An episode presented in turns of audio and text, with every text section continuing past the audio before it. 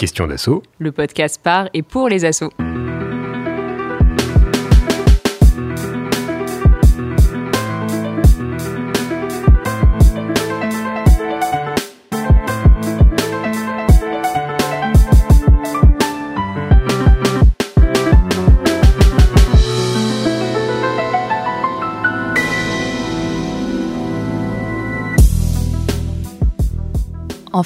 C'est près d'un quart de la population qui s'engage et fait vivre le monde associatif. C'est un chiffre conséquent, mais qui cache de grandes disparités. Au quotidien, il est difficile pour les associations de mobiliser de façon récurrente et continue leurs membres. Le bénévole d'une association n'est soumis ni à un contrat de travail, ni à une quelconque obligation de participation. Il participe selon ses envies, ses appétences, son temps disponible. En quelque sorte, tout se passe comme si l'association est en concurrence avec toutes les autres activités, professionnelles, activités ménagères, activités personnelles, amicales, tout ça. Donc comment l'association peut-elle susciter l'engagement? Quel cadre mettre en place? Comment créer et sécuriser l'implication des bénévoles sur le long terme? Voilà, vous l'aurez compris, aujourd'hui on parle de l'engagement bénévole dans ce cinquième épisode de Questions d'assaut, le podcast par et pour les assauts en partenariat avec la Maïf. Pour évoquer cette question, nous avons le plaisir d'accueillir Lorraine de l'association Make Sense, euh, spécialisée dans l'engagement associatif. Bonjour Lorraine. Bonjour. Nous sommes également accompagnés par Stéphane, juriste de la Maïf, qui reviendra sur cette question du bénévolat sous un angle juridique. Bonjour, Stéphane. Bonjour Yael. Et pour animer ce podcast, j'ai moi-même le plaisir d'accompagner Karl. Salut Karl. Salut. Cet épisode de Questions d'assaut est réalisé par Guillaume Desjardins et Réa Simon de Synchrone TV sur une musique de Sound of Nowhere. Vous pouvez vous abonner à Questions d'assaut sur votre plateforme de podcast préférée, sur Apple Music, Google Podcast, mais également Spotify, Deezer et SoundCloud. Et vous pouvez également réécouter ce podcast directement sur notre site web, donc www.question au pluriel-asso.com, où vous retrouvez une version textuelle de ce podcast. On s'y engage à chaque fois. Donc nous sommes très heureux d'être avec vous pour ce nouvel épisode. Installez-vous confortablement et c'est parti.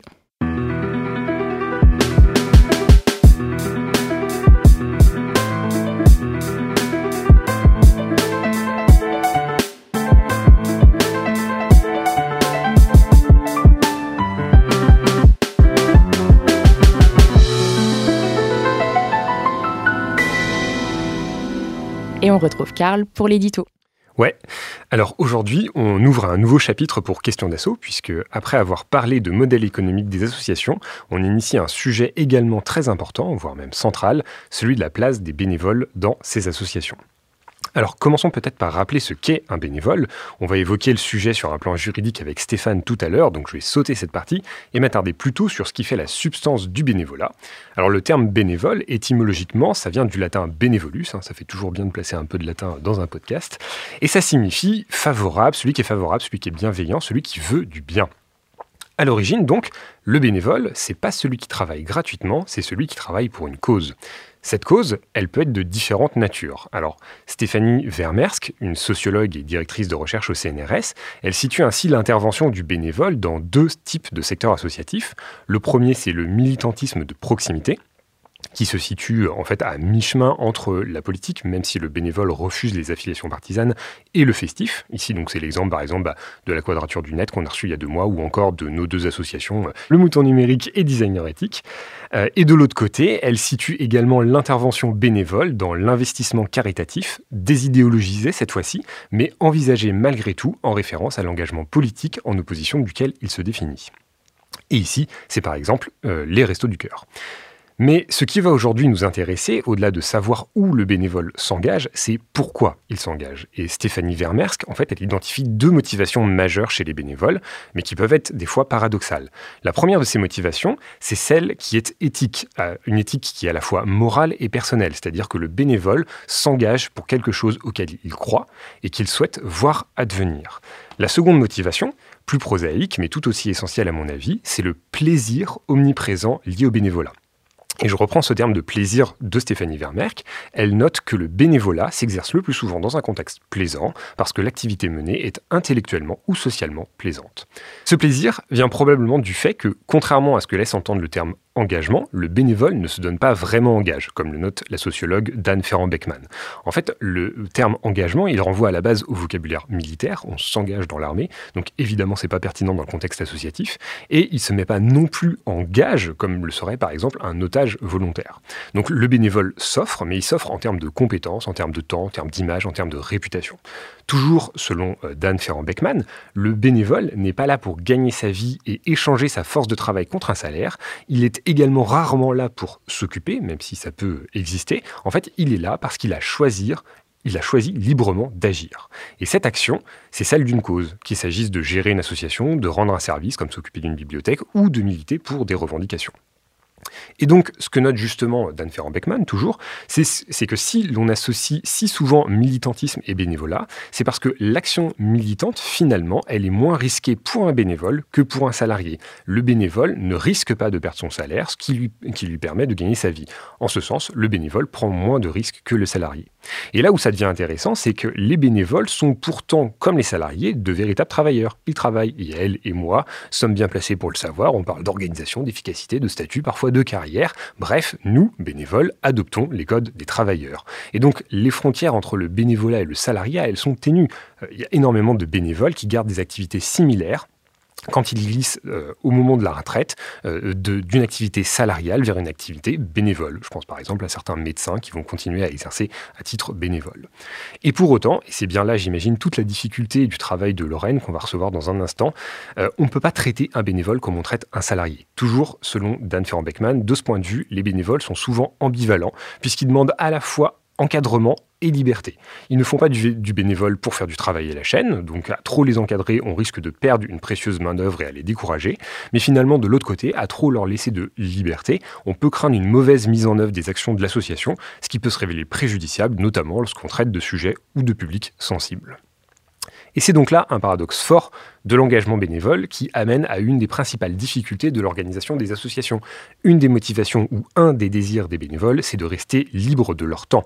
Or, les structures associatives ou les associations qui font appel à eux ont souvent des objectifs spécifiques, des contraintes et parfois doivent traiter des cas d'urgence. Elles ont alors besoin de régularité, de présence, voire de compétences sur lesquelles elles peuvent compter.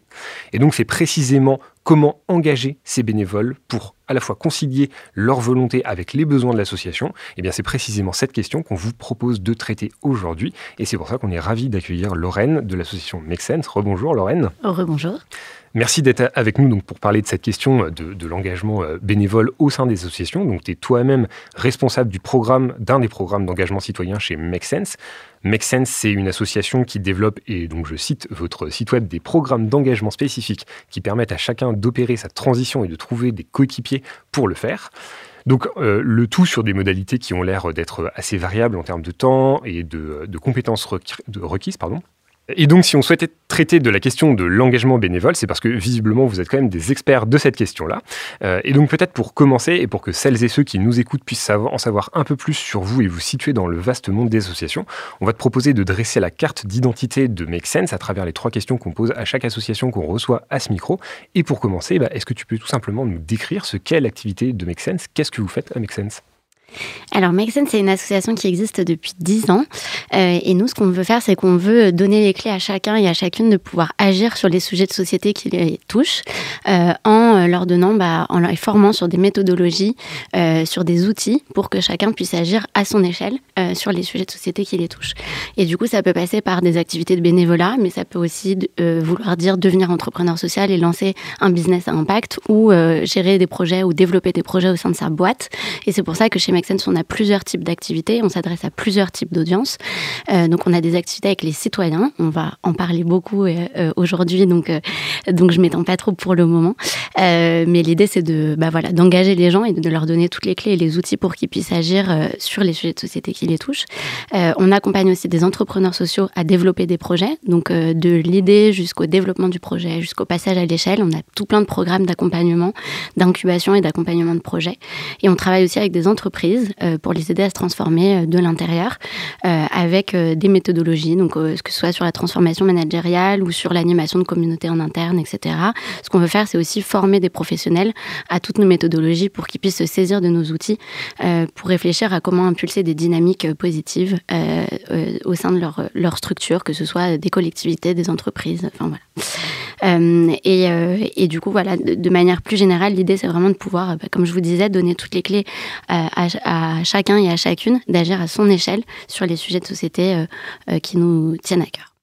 Peut-être juste pour avoir un, un, petit point d'éclaircissement, quand tu dis que vous accompagnez des citoyens, c'est-à-dire en fait c'est n'importe qui vient vous voir en disant j'ai envie de m'engager, aidez-moi, ou est-ce que c'est une association qui vient pour que vous les aidiez à euh, bah, faire monter en compétence leurs membres? C'est en gros, bah, pardon, pour préciser, c'est est-ce qu'un citoyen peut venir alors qu'il n'a pas de structure derrière c'est ça l'idée Ouais, c'est les deux en fait. En fait, on va, on va travailler euh, avec des associations pour les aider à mieux engager leurs bénévoles ou leur, euh, leur, leur euh, transmettre des apprentissages que nous, on a eu sur nos 10 ans d'animation de communautés des bénévoles, puisque ça fait 10 ans chez Make qu'on anime des communautés de bénévoles dans plus de 100 villes dans le monde, des, des, groupes de personnes qui s'organisent dans leur ville pour agir sur les sujets de, de, société qui les touchent. Donc ça peut être bah, des thématiques qui sont importantes dans leur ville, ça peut être euh, des projets qui leur tiennent à cœur, qu'ils ont envie de soutenir, ça peut être des événements qu'ils ont envie d'organiser. Et nous, ce qu'on a voulu faire depuis dix ans, c'est aider ces groupes de bénévoles à vraiment réussir à s'organiser, à avoir les bonnes méthodologies et les, bon, les bonnes euh, enfin oui, les bonnes méthodologies pour le faire euh, et, euh, et, pour développer ensemble des projets et pour le faire avec d'autres personnes qui partagent ces questionnements et ces valeurs. Et donc du coup, l'idée c'est de se dire, on n'a pas forcément besoin d'avoir une, enfin pour arriver chez Make justement, l'idée c'est vraiment de se dire, j'ai envie de m'engager, on, on va on va parler à la cible euh, de personnes qui se disent j'ai envie de m'engager, mais je ne sais pas exactement comment le faire. Il y a tellement de possibilités euh, autour de moi euh, que j'arrive pas à m'y retrouver. Et donc, du coup, nous, Make Sense, on va être là pour être ce tremplin vers l'engagement, pour venir guider les, les bénévoles et les citoyens, les citoyennes dans ces premiers petits pas vers l'engagement. Et du coup, nous, on va rediriger vers des associations, notamment depuis la crise sanitaire, c'est ce qu'on fait avec le programme dont on va discuter tout à l'heure, le programme Réaction. mais aussi, ça peut être juste en leur donnant les outils pour comprendre leur écosystème, pour comprendre comment est-ce qu'ils peuvent aider les projets dans leur ville, euh, sans forcément avoir besoin d'une association derrière. Parce qu'en fait, aujourd'hui, c'est très intéressant ce que tu disais sur l'engagement, sur le bénévolat, sur ce que les gens, pourquoi est-ce que les gens ils ont envie de s'engager. Il y en a beaucoup qui ont envie d'agir de manière militante, il y en a beaucoup qui ont envie d'agir de manière euh, dans, dans, des associations, mais il y a aussi beaucoup de gens qui ont envie de comprendre comment est-ce que dans leur quotidien, sans forcément passer par l'engagement associatif, ils peuvent s'engager pour aider les personnes sans abri, pour aider des seniors isolés, etc et que ça peut devenir quelque chose qui s'inscrit dans son quotidien. Donc euh, c'est tout ça qu'on essaye de, de traiter. C'est pas évident parce que du coup, euh, nous notre cible c'est en fait tout le monde, euh, tous les gens qui ont envie de s'engager et, tous ceux qui ont envie de s'engager mais qui ne le savent pas forcément encore ou qui ne savent pas exactement comment le faire. Donc c'est assez vaste et c'est assez compliqué parce que parfois on parle dans les milieux un peu start-up etc de comment est-ce qu'on peut définir son persona. Mais en fait nous chez Make Sense on a envie de s'adresser au plus grand nombre et de parler au plus grand nombre. Donc, euh, donc voilà. Merci. Et donc, en fait, vous êtes un petit peu des, experts de l'engagement euh, associatif. Et alors, deuxième question euh, sur nos trois questions de, carte d'identité, c'est euh, comment est-ce que vous êtes financé? Notamment, tu parlais du, fait que vous travaillez aussi avec des entreprises, donc ça veut dire que vous avez quand même une part lucrative dans votre association qui est substantielle. Oui, complètement. Donc, on a effectivement, on fait des prestations auprès des entreprises ou de collectivités ou de structures. donc, ça représente à, à peu près 60% de notre budget global. On a un peu plus de 20% qui sont du de nos différents programmes euh, d'engagement, euh, soit par des entreprises, des collectivités, etc. 10% qui sont des subventions euh, publiques et 7% qui sont des dons et des mécénats issus de fondations ou de particuliers. et donc du coup, ça va faire un budget global à peu près de 3,5 millions d'euros. et petite précision, mais sur nos programmes d'engagement, on est vraiment sur un financement qui est du sponsoring ou du don, majoritairement. et après, on a aussi un système de licence où en fait, on a toutes nos activités doivent reverser un certain pourcentage pour faire financer justement ces activités euh, dites bénévoles euh, qui ne génèrent pas de revenus directement comme pourraient le faire les prestations. Et donc le, choix du statut associatif, c'est plus lié aux, valeurs que ça porte qu'aux enjeux de, business model qui finalement sont presque plus proches de celles d'une entreprise. Alors après, chez Make Sense, on a différentes structures juridiques, justement parce qu'on a différentes formes d'activité. Euh, mais euh, le cœur de notre activité, et ça s'est créé comme ça, Make Sense, c'est une association. Et on parle, on parle beaucoup de communauté euh, internationale chez Make Sense pour décrire ça. Les gens qui, se, qui font partie de Make Sense, que ce soit des salariés, que ce soit des bénévoles depuis 5-10 ans, il y en a qui nous suivent depuis le début. Euh, ils le décrivent beaucoup comme une communauté internationale et je pense que c'est, on en reparlera peut-être un petit peu tout à l'heure parce que ce sentiment de communauté, je pense qu'il est clé dans pourquoi est-ce qu'on arrive à engager des gens autant euh, et pourquoi est-ce que les gens restent, euh, pourquoi est-ce que bah, ça leur permet de refaire partie d'un groupe, tout ça. Et, du coup, ça, c'est les questions qui nous passionnent, nous, chez Make Sense, depuis 10 ans. et quand je vous disais tout à l'heure qu'on a consolidé vraiment une expertise autour de l'engagement citoyen, c'est aussi beaucoup sur l'animation de communauté. Comment est-ce qu'on va créer, développer, euh, structurer des communautés qui durent.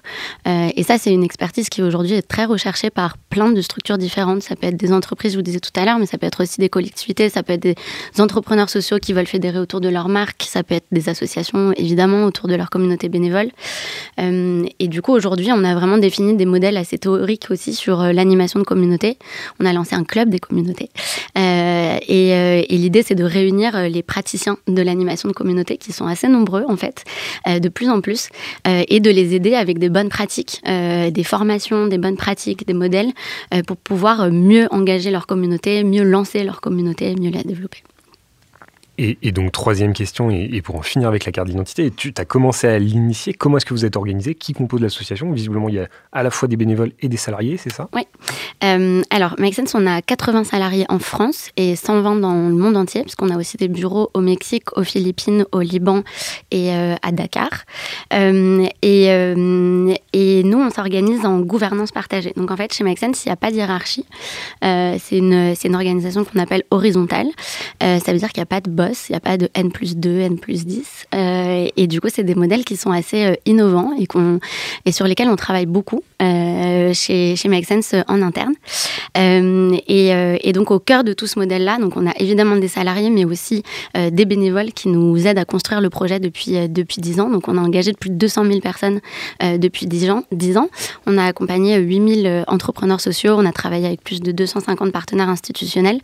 et du coup, pour, pour parler un petit peu plus de notre modèle de, gouvernance. Elle va peut-être un petit peu être longue, donc n'hésitez pas hein, à m'interrompre ou me couper. Euh, mais chez Make on est persuadé qu'on est tous et toutes capables de pouvoir prendre des décisions et que ça dépend pas forcément de son niveau de seniorité, d'ancienneté au sein de la boîte, mais qu'il faut être bien outillé euh, et bien accompagné pour pouvoir le faire. Euh, donc les modèles de prise de décision et les dynamiques de prise de décision collective, elles se basent, le modèle et l'outil principal qu'on utilise, c'est la sollicitation d'avis. C'est la première, euh, enfin voilà, ce qu'on va mettre en avant, c'est le fait que chacun et chacune, comme je vous disais, on est capable de pouvoir prendre des décisions, euh, mais qu'on n'est pas seul pour le faire. Et du coup, quand on doit euh, prendre une décision, on est toujours, il y a toujours quelqu'un qui porte la décision. Donc, si moi j'ai une décision à prendre qui va impacter mon équipe ou Make c'est moi, Lorraine, qui vais porter cette décision, mais je vais aller solliciter l'avis des gens qui sont soit des experts sur la, la question, soit qui ont déjà vécu une expérience similaire ou qui vont être impactés par la décision. et donc, c'est vraiment notre, premier, notre première euh, couche de décision, c'est celle-ci, et c'est celle qui est le plus utilisée aujourd'hui. Toutes les décisions, elles sont transparentes et elles sont communiquées à tout le monde. Donc dès qu'il y a quelqu'un qui va commencer à prendre une décision, euh, c'est envoyé automatiquement à toute, à toute l'association euh, pour suivre le process. Et donc du coup, concrètement, bah, on doit remplir une espèce de petit formulaire. On va préciser un petit peu pourquoi est-ce qu'on veut prendre cette décision, quels sont les risques pour l'association, quels sont les bénéfices, etc. Et solliciter du coup l'avis des gens, et donc qui ont une période de X temps pour s'exprimer par rapport à ça. Et après, basé sur tous ces apprentissages, enfin ces retours, euh, euh, la personne qui a initié cette décision va dire, bah moi, je vais prendre cette décision-là. Je décide de euh, partir sur cette sur cette décision, par exemple. et il y a une période un peu de mise en, conflit. Donc en fait, si, jamais quelqu'un a une objection parce que cette personne pense que ça va mettre en danger Make Sense, et ben elle peut se mettre en objection par rapport à cette à cette décision-là. Et donc là, il y a plein de mécanismes différents qui s'enclenchent. Mais si jamais il n'y a pas de décision euh, enfin, il n'y a pas de consensus qui est trouvé, de compromis qui est trouvé entre ces personnes-là, euh, ça va passer vers un organe euh, qui s'appelle la Waterline chez Make Sense, qui est notre dernier organe un peu de enfin, qui est garant de euh, l'image de marque de Make Sense, de la santé financière de Make Sense et du fait de, bah, que ça se déroule bien en fait au sein de l'association. Euh, la Waterline, c'est un, comité qui a été élu via une élection sans candidat. Donc, c'est-à-dire que personne se présente. Il n'y a que des gens qui sont éligibles à partir d'un certain nombre de critères. Euh, comme ça fait deux ans que je suis dans l'association je me projette à plus de deux ans. et donc, il n'y a pas de campagne, il n'y a pas de, candidature, etc. Voilà, on est en plein dedans avec les élections présidentielles. Bah, chez nous, ça se, se passe pas comme ça. Donc, intéressant aussi. C'est un très, je vous invite à aller chercher un petit peu euh, ce que c'est une élection sans candidat. C'est un processus qui est très intéressant. J'ai adoré le faire euh, les premières fois où j'ai dû voter. Euh, et, et, du coup, il y a quatre salariés et un bénévole qui font partie de, ce comité-là. Et donc, ce comité, soit il, est saisi par des gens quand on pense qu'il y a un danger pour l'association sur une question qui peut être en interne, en externe, qui peut être du budget, des RH, des décisions stratégiques. Enfin voilà, ça peut, ça peut être n'importe quel type de, de sujet. ou alors, il peut s'auto-saisir s'il voit qu'il y a quelque chose, il y a un dysfonctionnement, il y a quelque chose qui se passe pas bien. Euh, voilà. Et euh, ouais. Et du coup, alors on va parler précisément de ces, logiques d'organisation et de démocratie dans les associations dans notre euh, prochain épisode. prochain épisode, donc le mois prochain avec On est la tech, justement. et ce qui me faisait rebondir sur le fait que tu parles pas du tout de, de bénévoles ou de conseil d'administration. Ouais, j'y viens. non, non, pas de souci.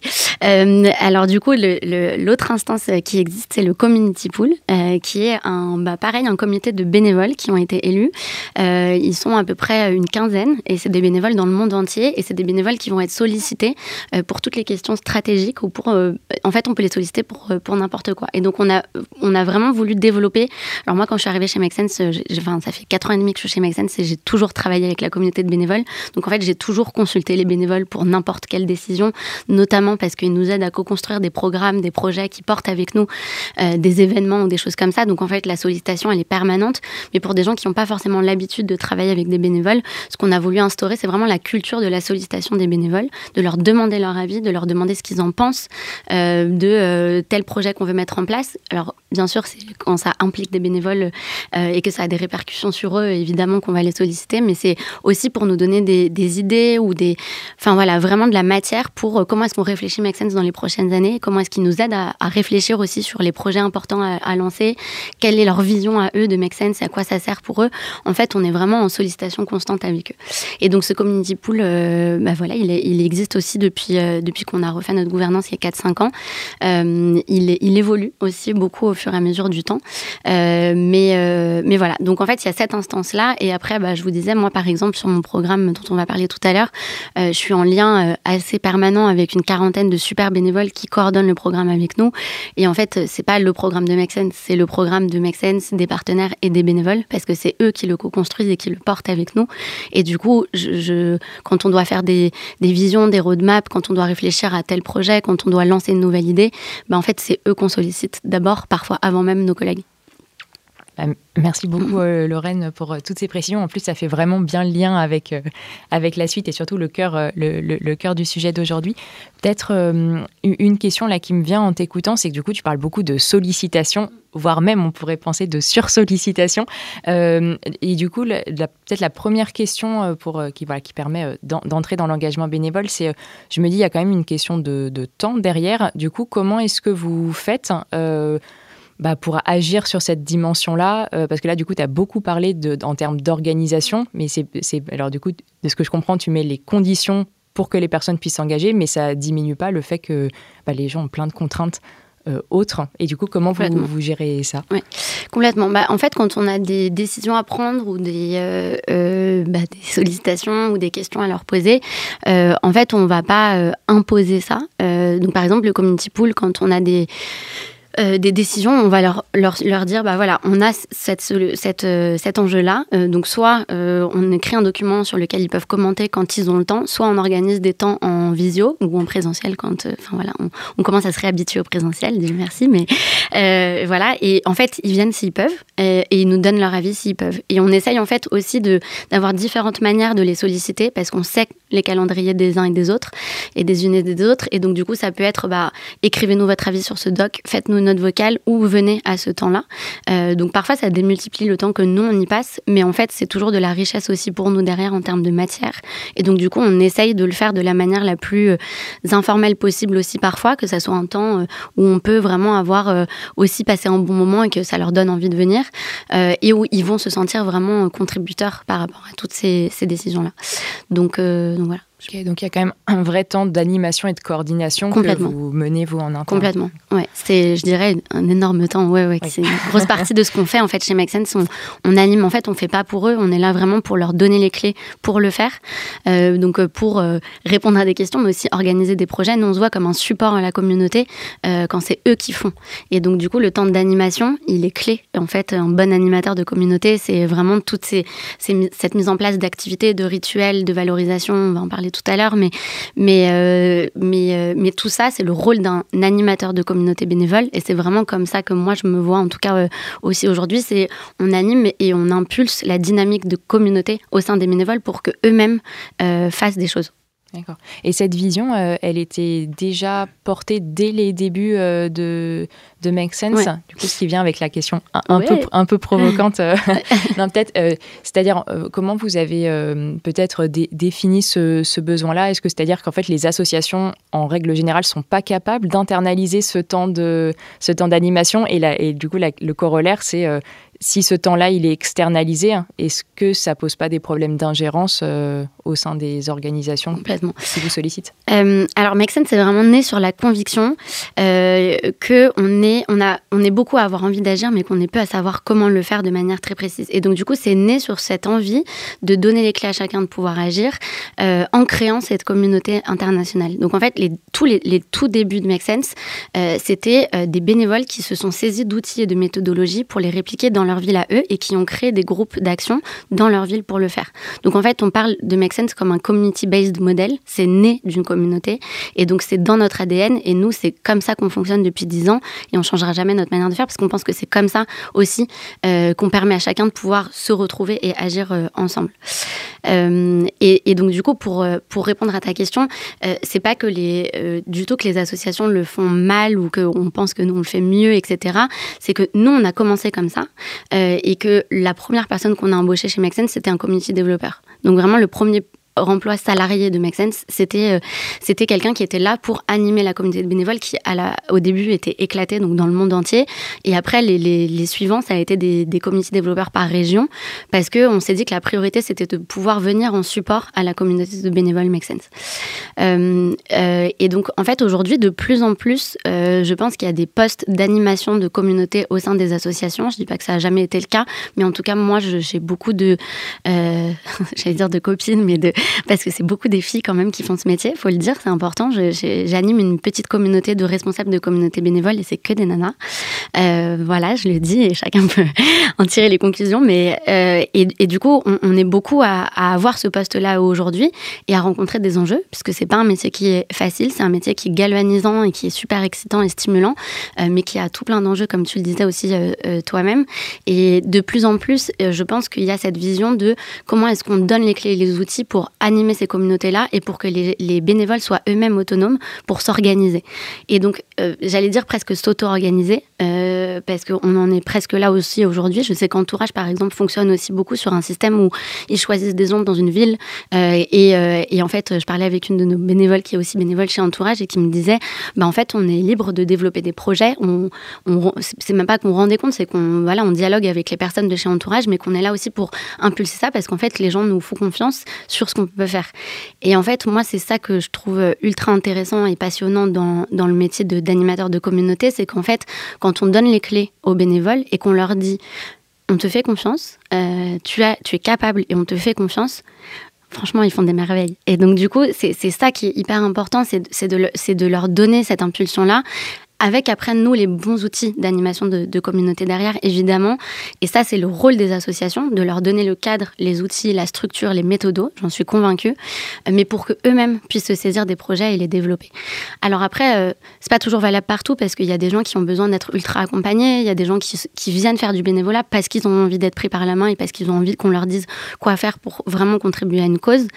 Euh, et donc on essaye aussi, bah, avec Make de travailler avec différents types d'associations, autant des associations qui existent depuis 100 ans, que des associations qui existent comme nous depuis pas très longtemps, pour, bah, pour réfléchir ensemble en fait à ce que ça veut dire s'engager aujourd'hui, à ce que ça veut dire être bénévole et à comment est-ce qu'on le fait aujourd'hui.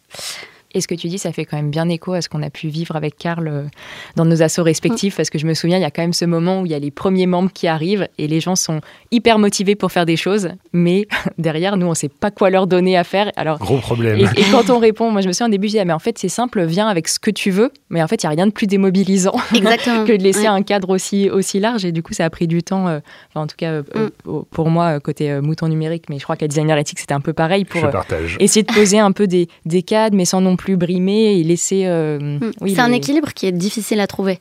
Parce qu'en fait, comme, comme tu disais euh, tout à l'heure, Karl, on a des objectifs. On a, on a sur nos programmes, sur euh, Make Sense ou sur d'autres associations, hein, mais on a des objectifs, on a envie d'avancer. voilà. Et parfois, ça dépend pas de nous et parfois c'est frustrant et parfois il faut enfin voilà. Mais souvent ça, ça, fait de la magie en fait. Ce que je vous disais tout à l'heure parce que euh, souvent les bénévoles développent des idées où ils sont tellement au contact du terrain que, et, nous pas forcément que du coup ils vont avoir beaucoup plus de recul ou beaucoup plus de nouvelles idées euh, pour euh, améliorer l'existant et pour mettre sa pierre à l'édifice par rapport à, tout ça quoi.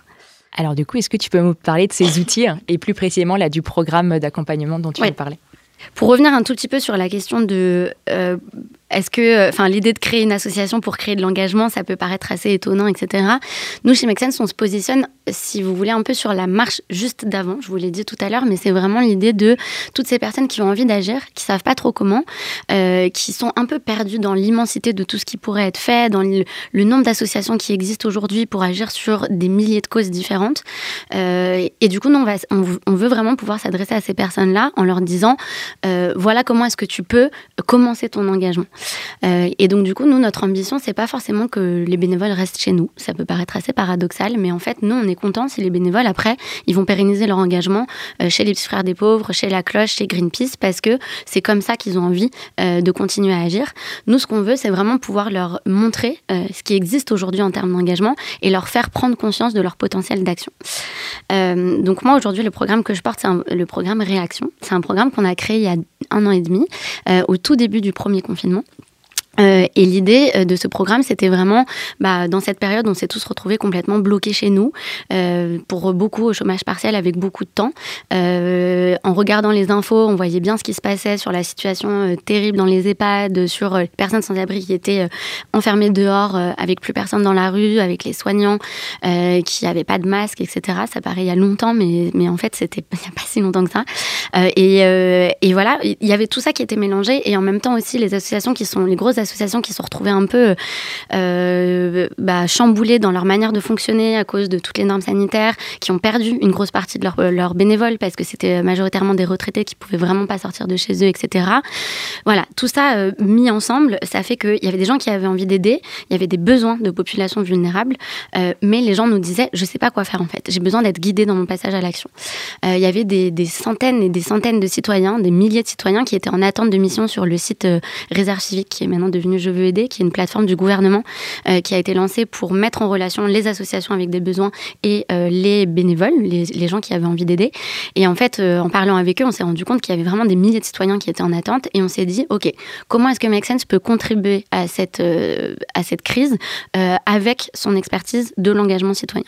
Et du coup, on a décidé de lancer un programme. Alors, il faut savoir que chez Make Sense, on lance, ça fait longtemps qu'on avait cette logique de programme et que c'est aussi pour ça qu'on était prêt à lancer un programme aussi rapidement, puisqu'on l'a lancé en 72 heures. Euh, et, euh, et, du coup, enfin voilà, on en avait déjà testé plein, la formule, le dispositif, comment ça fonctionne, euh, les formations nécessaires pour que tout se passe bien, etc. C'est des choses qu'on avait travaillé, re, re, retravaillé pendant des mois avec, avec plein de, mes collègues de l'équipe communauté. Et, et du coup, quand on, a, quand on s'est dit, OK, qu'est-ce qu'on peut faire? La logique de programme, elle est arrivée tout de suite parce qu'on s'est dit que les gens avaient envie d'être guidés. On, s'est dit qu'ils avaient envie de le faire en collectif parce qu'on était dans une période où on était complètement bah, privés de liens sociaux euh, et, euh, et qu'ils avaient envie de faire des choses de manière très concrète. Et du coup, on a lancé le programme Réaction. Donc très concrètement, le programme Réaction, c'est un programme, euh, à l'époque, ça durait une semaine, maintenant ça, ça dure deux semaines. en tant que participant, on rejoint un groupe de 15 personnes qui, comme nous, ont envie d'agir sur une thématique mais qui savent pas trop comment. Donc on choisit une des thématiques. et tous les jours, on va recevoir un email avec soit du contenu sur la thématique pour mieux comprendre la thématique et ou des suggestions d'actions très concrètes à effectuer avec des kits et des guides pour pouvoir la faire. Euh, on a une boucle WhatsApp avec euh, son petit groupe de 15 personnes et on est guidé et accompagné par euh, ce qu'on appelle chez Make Sense un ou une mobilisateur, mobilisatrice, qui est un bénévole Make Sense qu'on a formé à des méthodologies d'animation de communauté et qui est là pas pour faire à la place des participants, mais pour encourager le groupe et donner une impulsion et vraiment bah, leur débloquer les freins que les gens ils peuvent avoir sur, sur le passage à l'action. et voilà, il y a des visios tous les deux trois jours où aujourd'hui on essaye de faire en sorte qu'ils se retrouvent dans un bar plutôt que derrière l'ordinateur parce qu'on est tous fatigués des zooms et qu'on a envie de se, retrouver dans la vraie vie. et du coup, ce programme il a commencé la deux troisième semaine du confinement et, et, en fait on a doublé ou triplé de volume toutes les semaines à l'époque quand ça durait une semaine parce que bah, les gens avaient tellement envie d'agir que, enfin voilà. Et euh, précision, mais vraiment très importante, c'est que ce programme, on l'a pas construit tout seul. Je vous disais, la logique de programme, nous, on l'a maîtrisée, on la connaissait. Euh, mais en revanche, les solutions utiles à mettre en place pour aider les personnes sans abri, c'est pas du tout notre expertise et ça le sera jamais. Et c'est pour ça que dès la première minute, euh, on a travaillé avec des associations partenaires. Euh, et, euh, et qu'on les a sollicités pour co-construire le programme et porter le programme avec nous. Et c'est ça qui a changé aussi dans notre logique euh, sur notre mode d'opération pendant la crise sanitaire, c'est que pour une des premières fois, on a directement travaillé avec des associations pour permettre aux gens d'agir de manière très concrète sur des causes. Avant, chez Mexen, c'était aussi beaucoup comment est-ce que tu vas sensibiliser tes proches sur des thématiques, comment est-ce que tu vas aider des entrepreneurs sociaux qui développent des projets, qui trouvent des solutions sur les grands enjeux d'aujourd'hui. Là, en fait, on est passé sur une logique de comment est-ce que tu vas pouvoir directement faire une action qui va servir une cause et permettre de lutter contre l'isolement des seniors, contre le sans-abrisme, contre euh, le réchauffement climatique, puisqu'après on a lancé le programme climat. Euh, voilà, donc je ne vais pas être trop longue par rapport à ça, mais juste pour vous dire. Et après, euh, voilà, donc ce programme, il a commencé pendant le confinement, on l'a porté et au gré des confinements, déconfinements, couvre-feu, etc., on l'a transformé en un programme de d'engagement citoyen, parce qu'on s'est dit en fait être guidé euh, dans son passage à l'action, c'est un besoin qui existe, euh, qui existait avant le Covid et qui existe euh, encore beaucoup, beaucoup, beaucoup aujourd'hui. Et du coup, c'est voilà, c'est resté le, un des programmes phares de Make Sense aujourd'hui. Et la volonté, c'est vraiment de pouvoir aiguiller chacun à agir. Merci. Et peut-être dernière question avant de passer à la deuxième partie de, cette, euh, de cet épisode. Euh, parce que là, dans les associations que tu as citées, euh, il y avait les Petits Frères des Pauvres, il y avait Greenpeace, c'est quand même des très très grandes associations. Est-ce que vous arrivez à travailler, et bien en plus tu parlais aussi de communauté internationale, est-ce que vous arrivez à travailler avec des petites assos, du coup beaucoup plus locales et, comment du coup se passe l'articulation? Parce que j'imagine que travailler avec vous, ça demande de faire, c'est un chantier en plus à l'intérieur de mm. l'asso, et donc encore plus de temps à, à, donner et voilà, comment vous arrivez à les aider là-dessus. Carrément. Bah, c'est intéressant parce que du coup, euh, au début, quand on a lancé le programme, en fait, on était tellement dans l'urgence qu'on a sollicité des partenaires et tout le monde était super motivé pour répondre à cette crise et, et que le, et qu'on se mette tous autour de la table, enfin de l'ordinateur, euh, et euh, pour trouver des solutions hyper urgentes à une crise vraiment urgente. Et en fait, maintenant qu'on a eu plus le temps entre guillemets de réfléchir, on est allé chercher de nouveaux partenaires comme les frères des pauvres par exemple. Euh, pour euh, bah, justement pouvoir mieux articuler les besoins sur l'isolement des seniors euh, post-crise, même si on n'est pas vraiment sorti de cette crise-là. Euh, et du coup, euh, pour répondre à ta question, en fait, euh, nous, on essaie de travailler avec des associations qui vont proposer des actions sur tout le territoire, parce que le programme Réaction, c'est un programme qu'on peut faire depuis n'importe où en France, qui est gratuit, etc. Et donc, du coup, l'idée, c'est d'avoir des actions que n'importe qui peut faire, qu'on vive dans une grande ville, à la campagne, enfin voilà, vraiment, peu importe où on est et qu'est-ce qu'on fait, parce que c'est aussi, bah, on peut le faire en travaillant, en étant au chômage, en étant maman, enfin voilà, il y a plein de, il y a plein de profils différents. Euh, mais du coup, on va aussi pouvoir travailler avec des petites associations si elles proposent des actions, bah, pareil, qui peuvent être faites par par des gens euh, un peu partout. Donc si c'est des actions qui sont en ligne ou enfin voilà. Par exemple, on travaille avec euh, une lettre un sourire qui est une association qui est née au tout début du confinement, donc qui est assez jeune. C'est une structure qui est assez jeune et de manière très simple qui propose d'écrire des lettres qui sont envoyées à des seniors dans des EHPAD. Et en fait, c'est une des actions phares du programme euh, Réaction Aînée qui plaît le plus parce que les gens adorent ça. Euh, pouvoir écrire des lettres, c'est vraiment, bah, ça nous prend pas tellement de temps et en fait, ça, vraiment, ça donne un sourire à une personne âgée. Euh, et donc, du coup, on, va pouvoir travailler avec ces associations-là. Et du coup, euh, pour répondre à ta question, il y a plusieurs manières de cibler un peu les, besoins opérationnels et ce que ça apporte aussi aux associations, mais c'est toujours du gagnant-gagnant en fait. Nous, ça nous aide parce qu'on a besoin de l'expertise de ces associations qui travaillent sur la thématique. Euh, et donc, du coup, on va beaucoup réfléchir, par exemple, quand on a fait ce partenariat avec les Petits Frères des Pauvres, au-delà des besoins opérationnels des Petits Frères des Pauvres et de leurs besoins sur le, le bénévolat, leur stratégie d'engagement, on a d'abord réfléchi à c'est quoi le besoin et les solutions aujourd'hui pour lutter contre l'isolement des seniors et où est-ce que les citoyens sont le plus utiles à leur échelle au coin de chez eux pour agir. Et donc, du coup, on a plus développé du contenu pédagogique dans la deuxième version du programme est né autour de comment est-ce que je peux aller sonner chez mon voisin, comment est-ce que je peux placarder euh, des affiches, des, des, initiatives solitude écoute ou des choses comme ça chez les commerçants pour que les seniors puissent les voir, etc. Et donc l'idée c'est vraiment de responsabiliser aussi les, enfin responsabiliser, mais donner les clés aux citoyens pour qu'ils puissent réduire l'isolement des seniors dans leur quotidien. Donc ça c'est vraiment aussi se dire comment est-ce qu'on travaille ensemble sur la cause. Et moi ce que j'adore dans ce programme c'est qu'on met autour de la table des associations qui œuvrent sur la même thématique mais qui n'ont pas forcément l'habitude de bosser ensemble. Et du coup on va faire un programme avec des actions qui sont complémentaires pour servir la cause. Donc ça, c'est une première chose qui est très importante aujourd'hui. Et la deuxième, c'est comment est-ce que le fait pour les associations de faire partie de ce programme-là, ça va les aider elles aussi dans leurs besoins, euh, dans leur stratégie d'engagement, parce qu'en fait, Make Sense, c'est majoritairement une cible jeune. Euh, ça va être 70% de moins, de moins de 35 ans, par exemple. Et donc, du coup, pour des associations comme les Petits Frères des Pauvres, euh, où il y a un enjeu de renouvellement aussi, de rajeunissement un peu de, de la population bénévole, enfin de leurs bénévoles, ça peut être intéressant de euh, bah, de s'allier à des structures comme Make Sense qui sont plus jeunes et qui vont parler à une cible jeune euh, et aussi bah, découvrir des méthodologies euh, d'accompagnement, d'animation de communauté comme on en parlait tout à l'heure pour pouvoir après elles-mêmes le répliquer au sein de, leurs associations. donc, donc voilà, en fait c'est du donnant-donnant, gagnant-gagnant est beaucoup, beaucoup en échange permanent avec les associations pour imaginer toujours plus euh, ou des meilleures solutions par rapport, euh, euh, à la cause et par rapport aux besoins de la cause, mais aussi pour pouvoir les aider, elles, dans leur stratégie d'engagement et dans leur manière d'attirer et de mobiliser des bénévoles. Et donc peut-être pour euh, passer maintenant à justement comment est-ce qu'on va embarquer ces bénévoles, donc t'expliquais euh, effectivement quels peuvent être les besoins des associations, et maintenant comment est-ce qu'on fait pour être sûr que les bénévoles répondent bien à ces besoins? Et est-ce que tu peux nous expliquer peut-être pour commencer bah, justement quel est le processus d'intégration mmh. de quelqu'un qui souhaite rejoindre le programme d'action en fait? Concrètement, vous, vous lui proposez quoi quand il arrive? Ouais, alors il y a différentes euh, euh, niveau de bénévolat.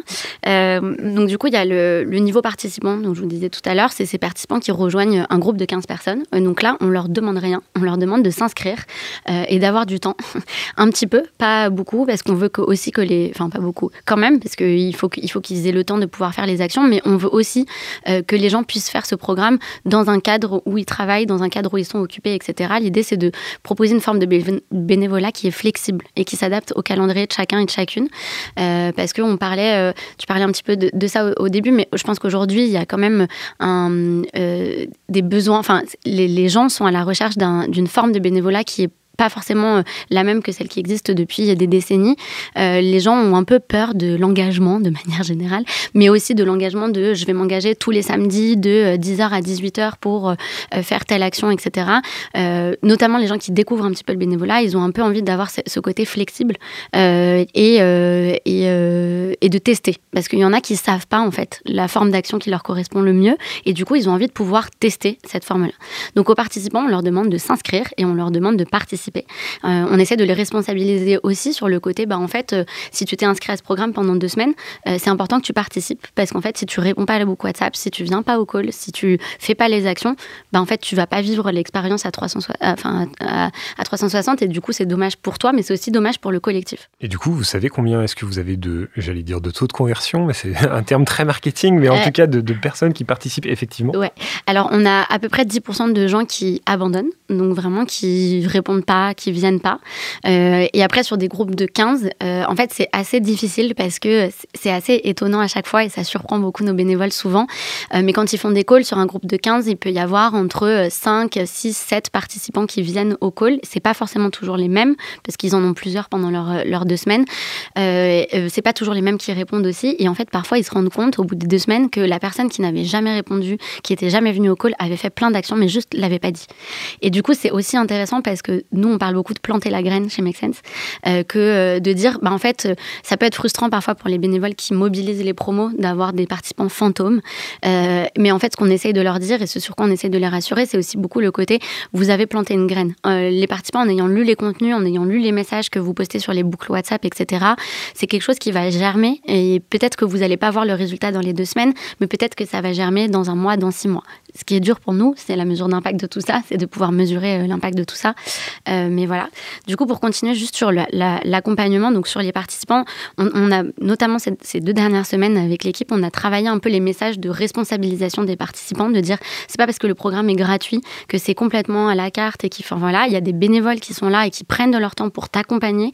Donc il y a aussi ce côté-là, euh, enfin voilà, parce que nous on veut développer le côté bénévolat flexible, mais on s'est rendu compte qu'à trop leur dire c'est à la carte, vraiment viens, tu voir, c'est en fonction de ton temps, bah, ça peut générer des répercussions, enfin ça peut avoir des répercussions un peu négatives pour les bénévoles qui encadrent le programme.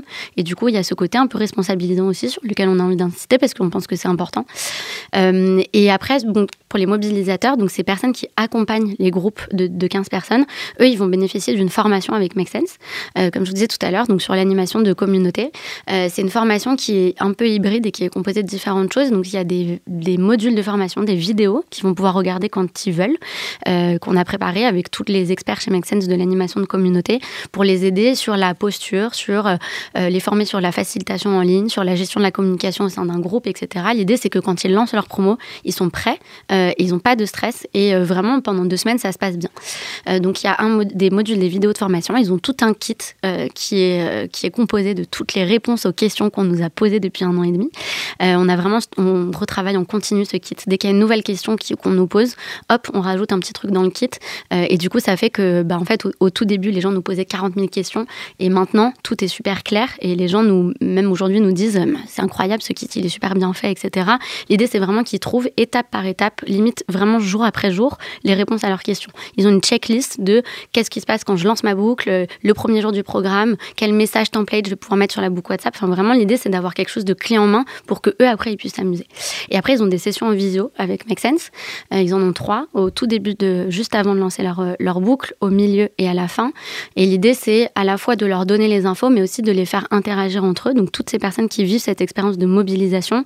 La deuxième formation, par exemple, la formation de mi-parcours, c'est vraiment, on, arrive, on allume le Zoom, tout le monde prend un café et, euh, et on leur dit, bah, racontez-nous comment ça s'est passé. C'est quoi les défis que vous avez eus? C'est quoi les belles histoires que vous avez eues, etc.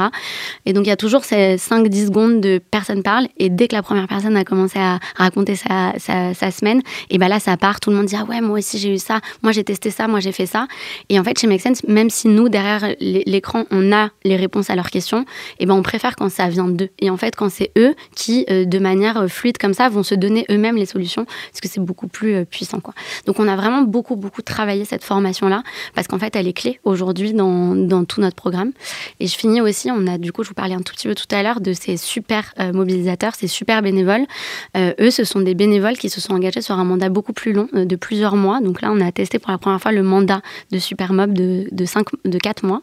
Euh, et euh, en fait, c'est des équipes de bénévoles qui vont coordonner chacune des thématiques. Et donc, eux, ils sont vraiment en charge d'animer le programme, d'améliorer le contenu au fur et à mesure, de faire avec nous la gestion des partenaires, etc. Et eux, ils s'engagent vraiment beaucoup plus sur un temps long. Et, et pour le coup, eux, on, les forme aussi beaucoup. Il y a eu tout un week-end de formation. On leur donne beaucoup de formation en continu. Euh, on leur... On, on leur fait euh, aussi, on leur donne des, un peu des expériences particulières. On leur fait euh, parler avec des, des, gens inspirants. Il y a des speakers inspirants qui viennent leur parler, etc., pour valoriser un peu leur expérience. Mais c'est avec eux euh, vraiment qu'on co-construit le programme, comme je vous disais tout à l'heure. Alors, c'est intéressant ce que tu dis parce que là, en fait, quand, en t'écoutant, j'essayais de le projeter forcément dans, mon organisation. Ouais. c'est pareil. et, et, en fait, c'est que je trouve que là, là, ce que tu dis, ça marche très bien pour des activités qui sont très opérationnelles. Enfin, c'est ce que tu dis, en gros.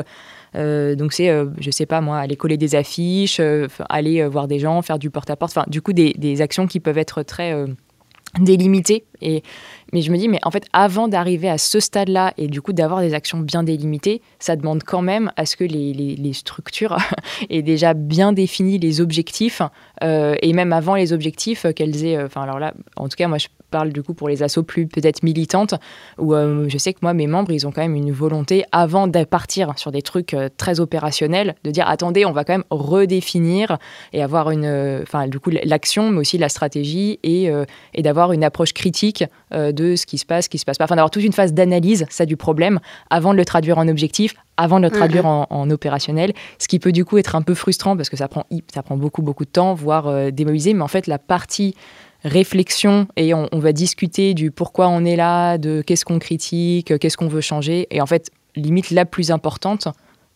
que, euh, que le final. Donc là, c'est une autre forme d'engagement totalement différente. Euh, alors oui, après le, le, pourquoi on est là et, en fait les visios, donc je vous disais dans, dans le programme il y a trois quatre visios qui sont là pour vraiment pour que les gens puissent échanger.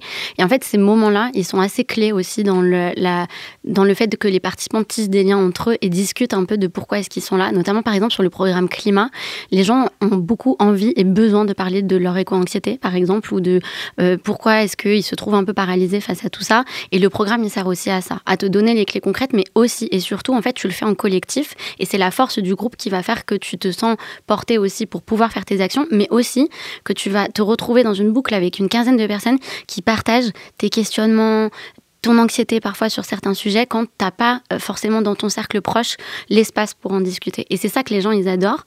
Donc il y en a qui viennent et qui sont très contents parce qu'ils font des actions de manière concrète et il y en a qui nous disent mais en fait c'est génial j'ai rencontré mes nouveaux meilleurs potes en fait c'est les gens avec qui je vais aller faire des manifs c'est les gens avec qui je vais aller faire tout ça donc il y a aussi cet aspect de discussion euh, vraiment euh, voilà. Et après il y a quelque chose aussi quand on a lancé le programme au tout début on avait mis des suggestions d'actions qu'on avait imaginées avec les bénévoles et en fait il y a plein de groupes qui n'ont pas du tout suivi ce qu'on avait mis dans le programme et qui se sont auto-organisés ou qui ont développé des idées eux-mêmes euh, pour sortir un tout petit peu du cadre que nous, on avait euh, mis euh, dans les, dans les emails avec les associations et qui ont imaginé des trucs de, de ma boule que du coup, après, on a mis dans le programme. Et en fait, encore aujourd'hui, il y a des gens qui sortent complètement de ce qu'on propose au quotidien dans les emails, etc. Parce que bah, par exemple, j'ai l'exemple d'Hector l'année dernière, euh, à peu près à cette période-là, qui s'est dit, en fait, là, il commençait à faire super froid. Lui, était dans le programme Personnes sans abri. Euh, je vais organiser une opération grand froid.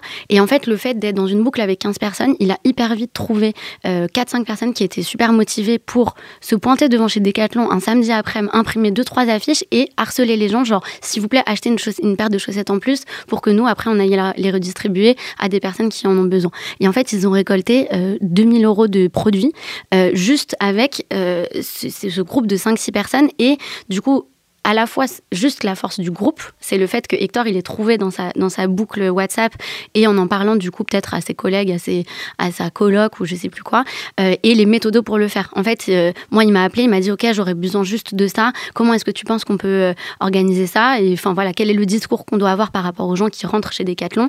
Et du coup ça s'est fait un peu comme ça. Donc en fait il y a aussi ce côté, quand je vous parlais tout à l'heure d'auto-organisation, Mexen c'est aussi beaucoup ça. Depuis 10 ans c'est des gens, nous on va leur donner les outils, les méthodos, et en fait ce qu'ils vont faire, c'est aussi ce qu'ils ont envie de faire parce qu'ils pensent que c'est le plus urgent, le plus pressant ou euh, ce qu'ils font par rapport à ce qui, les causes sur lesquelles ils ont envie déjà.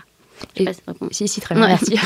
Euh, et je reviens peut-être euh, sur une question du coup qu'on a un petit peu abordée avant, mais pour la préciser, sur, la, sur le profil des gens qui s'engagent, parce que tu disais, bah voilà, nos programmes, ils sont à destination aussi bien des personnes qui sont au chômage, en situation de précarité, que des personnes qui sont plus aisées ou qui ont plus de ressources concrètement, est-ce que vous avez un peu des chiffres sur euh, les, personnes euh, qui s'engagent? Est-ce que vous arrivez vraiment à faire, euh, à faire à inclure tout le monde dans, ces programmes sur le long terme et à faire travailler euh, les gens ensemble Ouais. Alors je pense qu'on peut toujours s'améliorer sur la diversité de nos profils et, euh, qu'on a beaucoup de réflexions par rapport à ça. Euh, de manière générale, quelques chiffres, hein, mais bon, c'est 80% de femmes, je redis encore aussi, mais au sein des programmes réaction. je vous disais à peu près 70% qui ont moins de 35 ans, mais donc 30% qui ont plus aussi. Et c'est un peu une nouveauté chez Make aussi, parce qu'avant c'était vraiment majoritairement des 18-35 ans. et à peu près une moitié d'actifs, une vingtaine de pourcents qui sont chômeurs, 25% d'étudiants, etc. On n'a pas de de stats sur les CSP, etc. Ça, on ne demande pas. Euh, en revanche, ce qui est intéressant, c'est aussi de se dire, euh, il y a 50% de gens qui sont en Ile-de-France et donc 50% hors Ile-de-France et 90% euh, qui, ont, qui ne font pas de bénévolat régulièrement. Donc en fait, c'est ça aussi notre profil, c'est vraiment ces gens-là. Et au sein des programmes, on a une diversité de profils en termes de qui fait quoi. On a des étudiants, on a des, voilà, des, des, parents, on a des gens qui travaillent dans des boîtes et du coup qui ont peut-être un petit peu moins de temps, mais qui trouvent le, temps de le faire aussi. Et, et voilà. Donc et euh, dans ce que tu, la, manière dont tu euh, verbalisais les différentes euh, personnes, les différents types de profils qu'on va trouver dans les gens qui s'engagent, donc entre les participants, les mobilisateurs, les super mobilisateurs, en fait, j'avais l'impression que dans ton discours, vos participants, c'est presque vos usagers, vos utilisateurs, et que vos bénévoles, c'est surtout les mobilisateurs et les super mobilisateurs. Je ne sais pas si c'est quelque chose que tu partages, et justement, comment est-ce que vous arrivez à aller chercher ces, mobilisateurs, ces super mobilisateurs, parce que finalement, trouver des gens qui veulent, qui sont venus volontairement donner du temps pour les participants, c'est relativement, j'imagine, facile, ou en tout cas, ils s'engagent pas pour beaucoup, mais pour les autres, comment est-ce qu'on fait pour aller les chercher et les faire contribuer? C'est super intéressant ce que tu dis. Euh, euh, chez Make Sense, avant, le, format phare, c'était un hold-up, euh, et donc c'est un atelier de créativité pour aider un entrepreneur social à résoudre un, un défi. Et du coup, en fait, tu devenais bénévole Make Sense, tu devenais un gangster quand tu organisais toi-même un, un hold-up. Et donc, les participants n'étaient pas considérés vraiment comme des gangsters. Il fallait passer à cette phase de toi-même, tu organises, etc. Euh, et, du coup, aujourd'hui, je pense que cette logique, elle est assez similaire. C'est vrai qu'on passe beaucoup de temps à, former les mobilisateurs et les super mobilisateurs. Euh, et aujourd'hui, les participants, ce sont des gens qui bénéficient aussi beaucoup des programmes. Et en fait, c'est aussi pour, eux qu'on fait tout ce qu'on fait aujourd'hui. C'est pour qu'il y ait une, majorité de gens et du volume, enfin vraiment qu'il y ait des, centaines, voire des milliers, voire des centaines de milliers de citoyens qui font ce programme. Parce que la volonté derrière, je ne l'ai pas dit tout à l'heure, mais du programme Réaction, c'est qu'il y ait des milliers de citoyens qui fassent ça. Parce qu'en fait, euh, exemple, euh, voilà, on a 2 millions de seniors isolés en France. Si demain on est 2 millions à appeler un senior deux, trois fois par semaine, bah en fait, euh, il n'y a plus de seniors isolés en France. Et donc nous, c'est comme ça qu'on a envie de résoudre les grands problèmes aussi chez Mexen, c'est en engageant massivement la population sur des enjeux sociétaux environnementaux. Mais du coup, pour revenir à ta question, donc comment est-ce qu'on va les chercher? Bah, En fait, nous, c'est déjà de manière, on s'efforce et on travaille beaucoup sur comment est-ce qu'on présente les opportunités de bénévolat chez Make Sense. Parce que ça peut être un peu, enfin là, on, est en train d'enregistrer un podcast, on a une heure pour en discuter, etc. Mais il faut se dire que la personne euh, qu'on veut cibler, parfois, elle va juste voir une pub ou un truc qui va lui donner envie ou pas de, s'engager. Donc on travaille beaucoup nos techniques de marketing, euh, de communication euh, et de manière générale de recommandation des proches. C'est un peu comme ça qu'on fait aussi du recrutement de bénévoles et qu'on va aller chercher. Euh, c'est tout ça à la fois, donc c'est assez euh, compliqué. C'est aussi assez nouveau chez Make Sense. On a embauché quelqu'un en marketing euh, pour la première fois il n'y a pas si longtemps. Et, donc du coup, c'est un peu une complémentarité entre toutes ces stratégies-là. Comment est-ce qu'on fait des campagnes de communication qui sont attirantes et qui vont parler au plus grand nombre? À la rentrée, on a lancé toute une campagne autour des raisons d'agir. Et l'idée derrière, c'était de dire, quelle que soit votre raison d'agir, vous avez raison. Et donc, engagez-vous avec nous pour dire que on a tous une bonne raison de s'engager. On a tous une raison de le faire. Ça peut être pour se sentir utile, ça peut être pour rencontrer des gens, etc. Et comme je vous disais tout à l'heure, on s'adresse à tout le monde. Voilà, les, techniques de marketing. Donc vraiment, comment est-ce qu'on va créer des parcours d'inscription? Au-delà des parcours d'engagement, c'est euh, c'est assez peu probable que quelqu'un qui connaisse pas du tout Make Sense voit une pub pour le programme Réaction euh, sur Facebook ou sur Instagram et s'inscrive direct. Il faut planter la graine et euh, que ça germe. Et donc, du coup, bah, enfin voilà. Et après, c'est aussi beaucoup euh, comment est-ce que nous, on va être très clair sur ce qu'on recherche, notamment quand on recrute des mobilisateurs ou des super mobilisateurs. Par exemple, sur le mandat, on a vraiment fait toute une campagne de recrutement avec des fiches missions, euh, avec vraiment, c'était hyper clair et détaillé, des sessions d'information sur c'est quoi le rôle. Aujourd'hui, sur les mobilisateurs, on fait aussi des calls individuels pour les gens qui ont envie de comprendre mieux, pour qu'ils puissent passer le pas. Donc tout ça, ça demande du temps, mais c'est aussi pour qu'on soit sûr que bah, l'offre de bénévolat corresponde à ce que les gens ils ont envie de faire derrière euh, et, euh, et qu'ils soient engagés sur le long terme. Quoi. Et donc ça veut dire que vous faites des, des, fiches de mission, vous avez bah voilà, est-ce que tu peux décrire ce que c'est que ce, que sont ces fiches de mission? Bah, Par exemple, pour le rôle de super mobilisateur, on avait fait toute une fiche. Donc nous, chez Make Sense, on a aussi euh, une plateforme qui s'appelle jobs.makesense.org qui permet de recruter, enfin de, de, recruter des gens ou de chercher un travail. Donc on met en relation euh, des gens qui ont envie de bosser dans l'impact et des, des, structures qui proposent des jobs euh, à impact. Et donc on va créer des fiches mission sur, sur cette, cette plateforme-là. et les gens peuvent candidater. Donc, bah, par exemple, pour ce rôle de super mobilisateur, on avait décrit le, la durée du mandat, les missions qui étaient associées, le type de profil. Alors, les critères, là, c'était t'as le temps, t'as envie. Enfin, voilà, il n'y a pas de critères de t'as fait 5 ans d'études, pas du tout, au contraire. Et on avait fait, pour ce processus de recrutement, des calls avec les personnes qui avaient candidaté. Donc là, c'était vraiment pour ce rôle qui était un rôle sur le temps long, donc 5 mois, etc. Pour les mobilisateurs, les gens peuvent juste s'inscrire, mais on a fait l'effort aussi dans le, dans le typeform d'inscription de vraiment bien détailler le rôle, de mettre des vidéos. Il y a un site web aussi qui résume un peu toute, euh, euh, toute l'offre et tout ce que c'est d'être mobilisateur.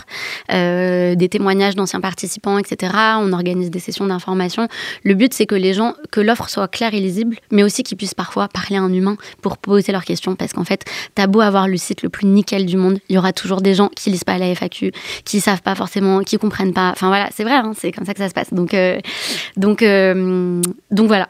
Ok, mm. bah, c'est intéressant Lorraine parce que tu parlais euh, effectivement de, jobs, ce qui rebondit sur l'aspect plutôt légal de la question et donc on va passer justement à la question d'expert pour détailler ce que sont ces enjeux. Quelle hein. transition Détailler ce que sont ces enjeux juridiques liés au statut du bénévolat. C'est parti pour la question d'expert.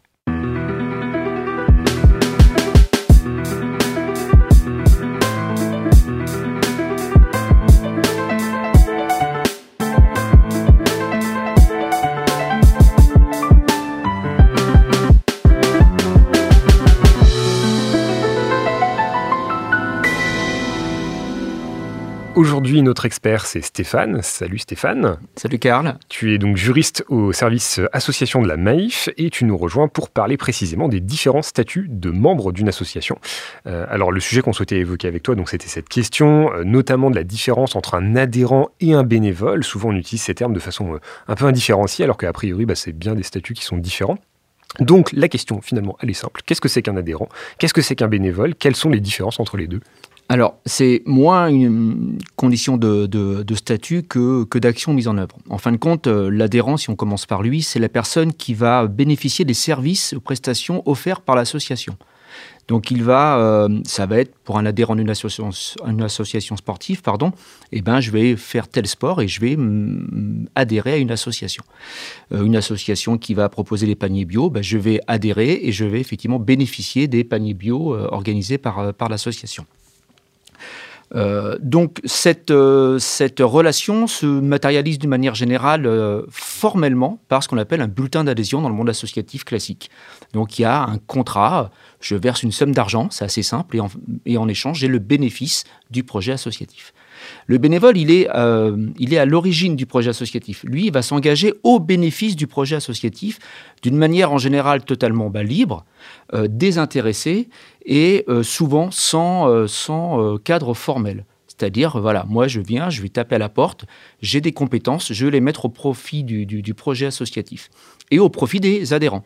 Voilà, ça va être très très simplement, pour reprendre l'exemple de, l'association sportive, eh bien, le bénévole qui a des compétences physiques et sportives de par son expérience personnelle, devenir entraîneur de l'adhérent. Voilà. Et euh, s'il n'y a pas effectivement d'éléments formels, il y a ce qu'on appelle par la jurisprudence une convention tacite d'assistance. Il y a quand même des liens de droit qui sont créés par cette euh, relation humaine entre le bénévole et l'association et ses représentants et l'adhérent.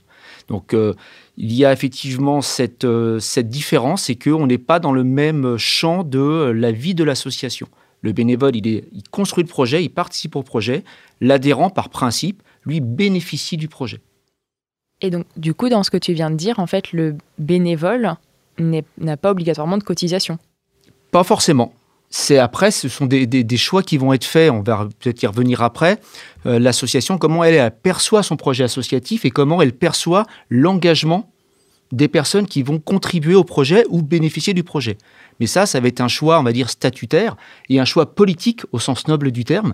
Comment moi, en tant que représentant de l'association, hein, euh, bénévole également, parce que les premiers bénévoles, ce sont quand même ce qu'on appelle les mandataires sociaux, ceux qui ont construit l'association, qui ont conçu le projet, qui l'ont structuré dans le cadre de la loi 1901.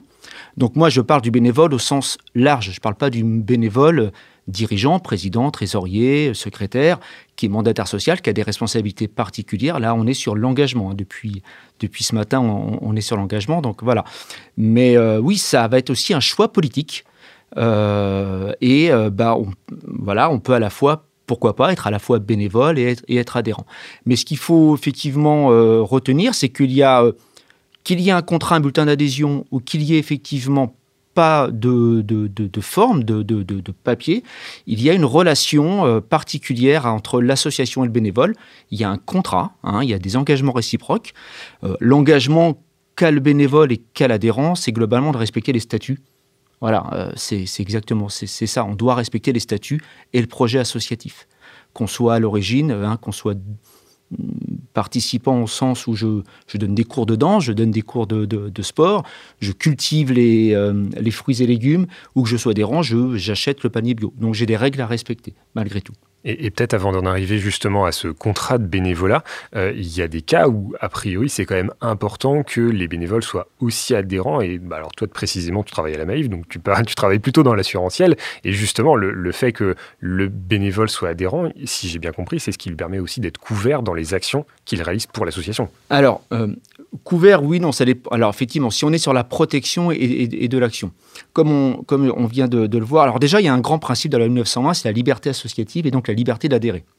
Euh, ou la liberté d'être bénévole. Euh, je disais tout à l'heure, effectivement, qu'il y a des associations qui ont décidé de, parfois de, euh, de contraindre un adhérent, un bénévole à devenir adhérent. Alors, en fonction de la mission que l'on a, mais c'est aussi une manière, quand on le contraint, de parfois de, de formaliser le projet associatif, le statut et l'objectif, effectivement, dans, lequel on va. Parce que comme on l'a, vu aussi tout à l'heure, même si on est sur des engagements, on peut faire on veut agir d'une manière avec sa propre personnalité, sans forcément s'inscrire, s'inscrire dans, un cadre précis. Il y a quand même besoin d'avoir, c'est quand même un, engagement collectif, on a quand même besoin d'avoir des règles de vie sociale. Et on ne peut pas faire tout et n'importe quoi. Donc euh, ce, le, fait souvent de, contraindre un bénévole à adhérer, c'est aussi une manière de dire, bah voilà, euh, ok, il y a le projet, mais il y a quand même quelques règles qu'on a définies collectivement. Et puis ça te donne des droits aussi. Souvent, ça te donne un droit de vote. Donc toi aussi, tu peux interagir. Et si dans le projet qui, a du sens pour toi, tu veux faire évoluer bah, les conditions de mise en œuvre de ce projet, eh bien participe au vote et pourquoi pas engage-toi euh, bah, peut-être au bureau, euh, voilà. Et c'est aussi une manière aussi de, générer un, bénévolat actif et pas seulement être passif. Et c'est souvent pour ça que, les, euh, que certaines associations obligent, entre guillemets, à avoir cette adhésion même si on est bénévole. Hein. Après, en termes de protection, si c'est ta, si, ta question, euh, le cadre juridique est globalement le même. Euh, il y a une relation, je disais tout à l'heure, contractuelle. Ce qui veut dire que euh, l'association a ce qu'on appelle, alors je suis obligé de faire un petit peu de droit, je suis désolé, une obligation dite de, de, sécurité par rapport à, à, ses adhérents ou ses bénévoles, qu'il y ait un contrat, un bulletin d'adhésion, pour l'adhérent ou qu'il n'y ait pas, puisque la jurisprudence a dénommé une convention tacite d'assistance.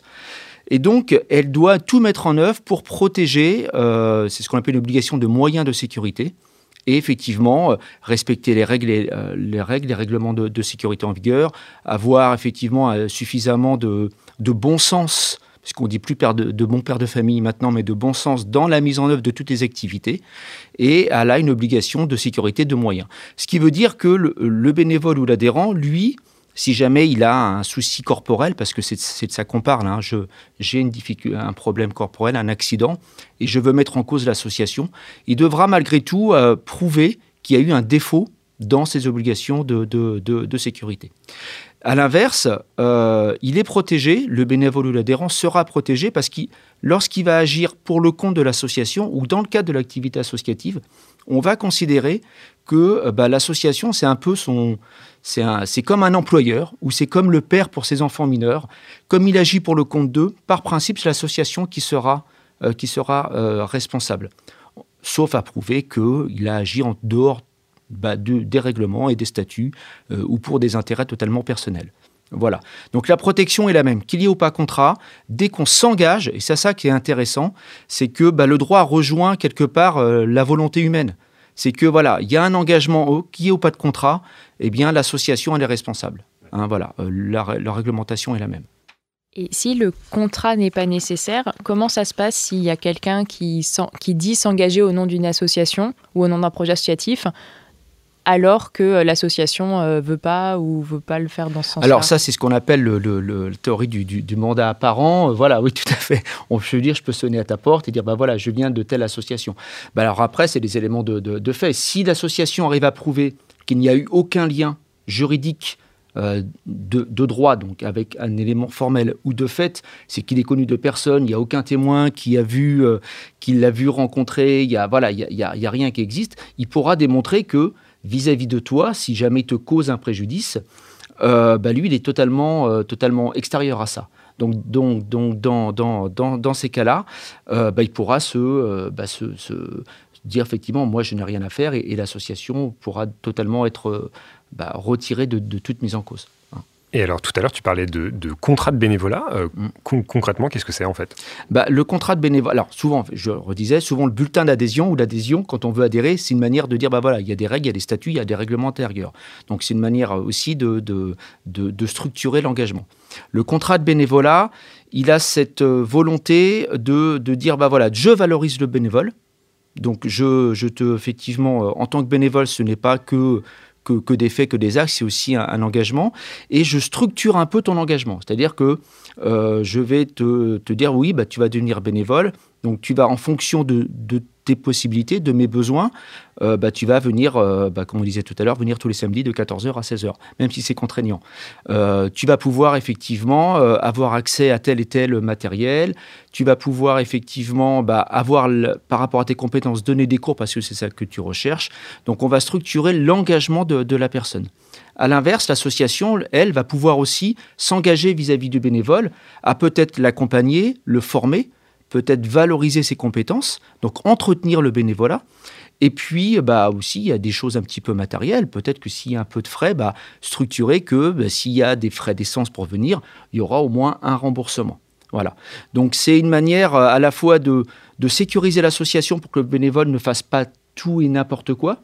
Euh, et puis, à la fois, c'est aussi une manière de valoriser le bénévolat.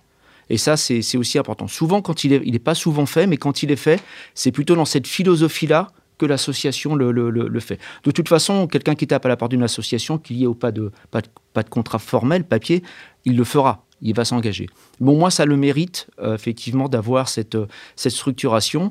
Euh, alors, ce n'est pas un contrat de travail, bien entendu, mais euh, puisqu'on est toujours sur une démarche libre et, et non rémunérée, hein, complètement ce qu'on appelle le désintéressement. Hein, voilà. Ça ne veut pas dire qu'il n'y a pas le remboursement des frais, comme je disais, mais voilà. Mais c'est cette limite-là. Alors, des fois, on dit que ce contrat de bénévolat, enfin en tout cas moi c'est ce que j'ai entendu, le contrat de bénévolat permettait de se prémunir de, euh, de la requalification d'une activité bénévole en salariat. Est-ce que c'est vrai? Est-ce que alors, dans quelle mesure? alors euh, se prémunir, euh, ce qu'on va regarder, ça va être l'effet. Mais si ce contrat de, de, de bénévolat reprend les critères d'un contrat de travail, c'est-à-dire que systématiquement le bénévole va agir sous la responsabilité d'un autre bénévole, ça veut dire qu'il y a peut-être un lien de subordination, qu'il doit rendre des comptes systématiquement à chaque fois qu'il a fait une action pour l'association. Là aussi, on va euh, se rattacher à un lien de, subordination. Que en échange effectivement de, son engagement, bah, non seulement il va avoir ses frais euh, de rembourser, mais il pourrait avoir éventuellement une petite indemnité. Bah, là, on va peut-être un peu se rapprocher de la rémunération et pas de la subordination. Hein. Donc c'est euh, en gros les deux critères qui font qu'on est sur un contrat de travail, ça va être le lien de subordination, donc un pouvoir d'autorité. Hein, c'est ce qui distingue le contrat de travail d'un contrat de prestation. Euh, il y a une autorité avec euh, hiérarchique, même, même dans des structures horizontales, il y a quand même un, un N plus 1, il y a une autorité. voilà, donc quand elle est présente, de droit ou de fait, bah là déjà on, peut avoir un élément de requalification. Et puis l'autre élément, c'est la rémunération. Hein. Euh, la rémunération, euh, ça soit en nature ou que ce soit euh, en, argent. Je reviens sur ce lien de subordination parce qu'il y a aussi un lien de préposition. Alors, c'est un peu du juridique, mais euh, le bénévole, il est quand même le préposé de l'association. C'est-à-dire qu'il agit librement, mais sous couvert, effectivement, bah, d'orientation donnée, euh, donnée par l'association. Bah, on revient au statut, on revient au règlement intérieur. Et c'est ce qu'il protège aussi, c'est ce que je disais tout à l'heure. C'est parce qu'il y a ce lien de préposition qu'on l'assimile à un, préposé, hein, c'est le Code civil qui évoque ce, terme, ou un parent par rapport aux enfants, qu'il est protégé par l'association s'il cause un dommage à un tiers dans le cadre de son activité. Donc la requalification, elle est, possible, mais effectivement, euh, ça veut dire que la relation, elle est tellement tellement définie, et, puis il y a, y, a, y a de toute façon, c'est la subordination qui est l'élément principal parce qu'on peut quand même un petit peu rémunérer, mais c'est effectivement la subordination. Donc qu'il y ait contrat ou qu'il y ait action. Hein, la requalification, elle n'est pas forcément appuyée sur des éléments euh, euh, liés, liés au écrit, mais ça peut être aussi des éléments de preuve, de témoignage et d'activité. Hein.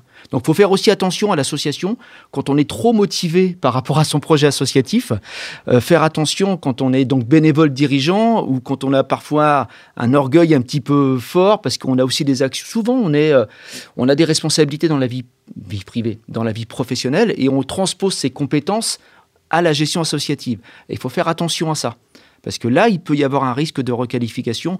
Pourquoi on requalifie? C'est quand il y, a, un conflit entre le bénévole et l'association et que euh, ce conflit, eh bien, il va, le bénévole dit bah, moi, voilà, moi j'étais en vérité un salarié et je veux des indemnités de licenciement. C'est ça l'objectif derrière. Et en amont, c'est le conflit. Merci beaucoup Stéphane pour euh, toutes ces clarifications. Moi j'avoue que du coup là ça me remet pas mal en perspective euh, ce qu'on fait parce qu'effectivement la distinction euh, ne serait-ce que adhérent et bénévole, alors en tout cas chez nous on la fait pas du tout du tout du tout. Donc voilà, donc ça me met de, de nouvelles perspectives.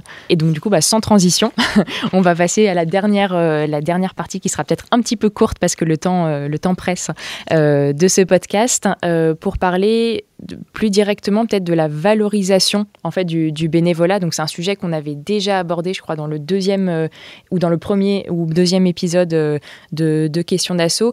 Donc Lorraine euh, à Mexen, donc peut-être une pas une double question, mais qui est liée. Est-ce que par rapport à ce qu'a dit Stéphane, vous vous faites un peu cette Enfin, vous, avez cette, cette, distinction, ou en tout cas cette attention sur la, la qualification de ce qu'est un bénévole, euh, mais aussi du coup comment vous allez valoriser euh, cet engagement, bah, aussi à la, fois pour susciter l'engagement, hein, toujours on est dans cette, euh, dans cette thématique, et ne pas perdre le bénévole en cours de route.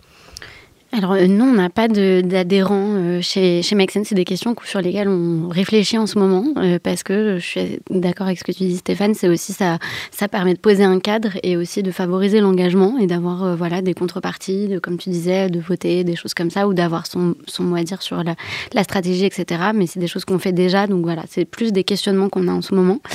et après, nous, on travaille beaucoup la valorisation des bénévoles. chez Make quand on forme au développement de communauté, la valorisation, c'est même euh, un des cinq piliers euh, qu'on va, euh, qu'on va, sur lesquels on va travailler, parce que bah, pour nous, euh, enfin, on a vraiment la conviction que c'est essentiel en fait aujourd'hui de, de, valoriser les membres de sa communauté et de valoriser euh, ses bénévoles.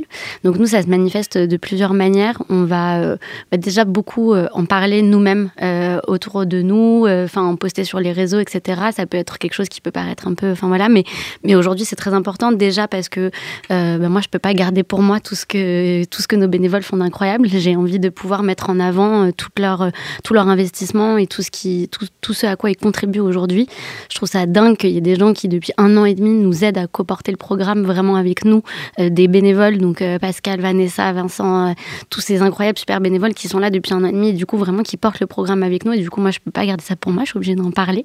donc, je fais plein de posts LinkedIn et on en parle beaucoup sur les réseaux et on les met en avant pour aussi raconter leur histoire et donner envie aux autres de pouvoir le faire. voilà. Et après, bah, par exemple, pour le côté mobilisation, on va proposer aux gens d'obtenir, s'ils le souhaitent, un certificat de mobilisation citoyenne donc en fait, ils se font former pendant deux, semaines, ils enfin trois semaines, ils développent des compétences, ils apprennent des choses. Et en fait, on voulait leur donner la possibilité de pouvoir le mettre en avant euh, sur leur CV, sur leur LinkedIn, auprès de recruteurs, etc. Pour... Juste ce certificat, c'est quelque chose que vous-même vous éditez ou c'est quelque chose de l'État euh? Non, pour l'instant, c'est vraiment juste la reconnaissance, c'est Make Sense et c'est l'écosystème, etc. Donc c'est signé par nous et c'est un, certificat Make Sense. Euh, mais euh, mais il y a plein de gens qui donc qui l'ont acheté, c'est un certificat qui est payant aujourd'hui et, et, en fait qui l'utilisent aussi pour valoriser bah, des compétences qu'ils ont acquises via le bénévolat, puisqu'on en parlait un petit peu. Mais le bénévolat, c'est donner, mais c'est aussi beaucoup recevoir. Tu le disais dans ton intro, c'est passer du bon, des bons moments, c'est du plaisir etc. Mais c'est aussi apprendre en fait et développer des nouvelles compétences euh, qu'on peut utiliser dans sa vie pro ou dans sa vie perso. Et pour moi, ça c'est hyper important parce qu'il y a plein de gens qui viennent aussi chez Make Sense pour ça. C'est sont dans une période de transition et ils viennent aussi pour développer des nouvelles compétences sur de la facilitation, de l'animation de communauté, qui sont la créativité, l'autonomie, la prise d'initiative, du lâcher prise, qui sont des compétences tellement importantes euh, aujourd'hui. Donc, euh, voilà. Oui, peut-être juste pour clarifier un peu ce point-là, ça veut dire que du, coup, vous arrivez à suivre un peu ce que font les bénévoles pour être euh, parce que j'imagine que tout le monde, enfin tu dis que c'est payant, c'est-à-dire que euh, toutes les personnes qui sont chez vous peuvent dire, hé, je veux un contrat de bénévolat, enfin un contrat de bénévolat, pardon, un certificat de. Bah on les voit en formation en fait, donc on les voit euh, trois fois en formation, on a des retours de leurs super bénévoles, on est vraiment en contact avec eux, donc on est capable de dire, enfin voilà, s'il y a quelqu'un qui a été complètement fantôme et qui a pas du tout fait son rôle, de, bah non en fait on va pas te donner le certificat alors que tu que, que tu n'as pas rempli tes, tes, tes devoirs. euh, donc voilà. Et, pourquoi le faire payer? Euh, bah parce que c'était aussi un moyen pour nous de générer des revenus directs par rapport au programme et de donner de la valeur à certificat, que les gens viennent l'acheter s'ils estiment que la formation qu'ils ont reçue qui était gratuite. Donc en fait, c'est complètement gratuit de suivre nos programmes et de suivre la formation de mobilisation, mais c'est un moyen aussi de dire, bah, je, je trouve que cette formation était de qualité, du coup j'ai aussi envie de pouvoir obtenir ce certificat pour ça. C'est un moyen de redonner à l'association. Et est-ce que vous êtes organisme de formation? Euh, alors sur certaines de nos activités, oui. D'accord. Ce qui permet de justifier de, mm. voilà, ce certificat qui a du sens de le valoriser, peut-être même en VAE, voilà, ça peut. Mais du coup, ça veut dire que c'est un certificat que vous donnez aux, mobilisateurs, mais pas aux participants. Non, pas aux participants, jamais aux participants. C'est vraiment les gens qui ont suivi la formation avec nous. Et après, dernière chose, bah, par exemple, pour nos super euh, bénévoles, ce qu'on va faire, c'est beaucoup de la recommandation aussi. Pour les gens avec qui on a travaillé pendant longtemps, enfin pas travaillé, mais collaboré depuis, depuis longtemps sur, euh, sur des mandats de 4-5 mois ou qui sont là depuis un an et demi et qui sont parfois des gens en recherche d'emploi, quand euh, ils ont une opportunité qui arrive, que c'est chez des, des gens de notre écosystème, d'autres associations ou qu'ils ont besoin d'une recommandation, bah, on leur fait euh, j'ai passé pas mal de coups de fil aussi pour euh, recommander. Et c'est comme ça qu'on a eu des super belles histoires de gens qui. Nassim qui est parti travailler chez Je veux aider, de Marine qui est partie travailler chez Singa en animation de communauté bénévole, Gaspard à la Croix-Rouge.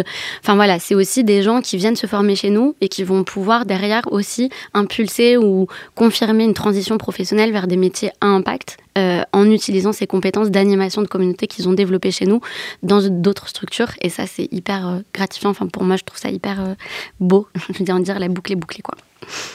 Super, bah écoute, mm. merci beaucoup Lorraine. Je propose que ce soit le mot de la fin.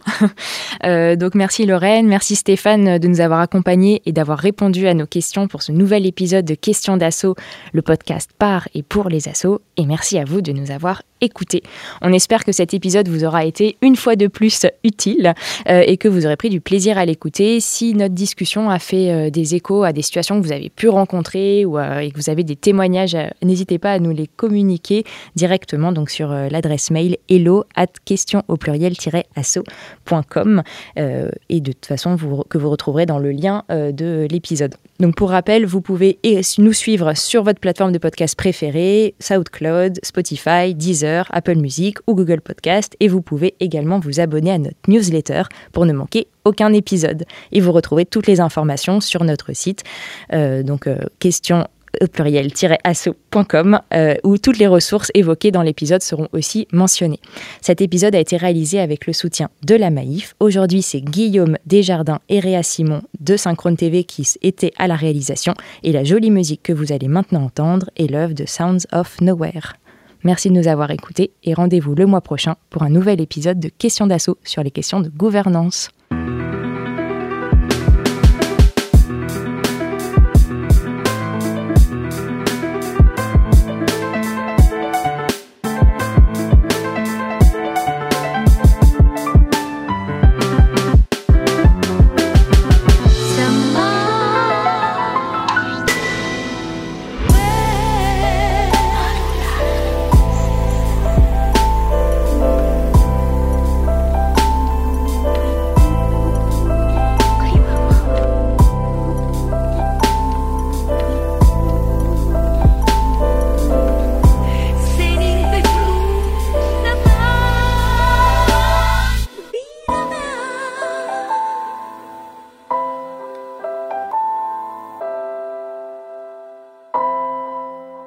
Question d'assaut. Le podcast par et pour les assos.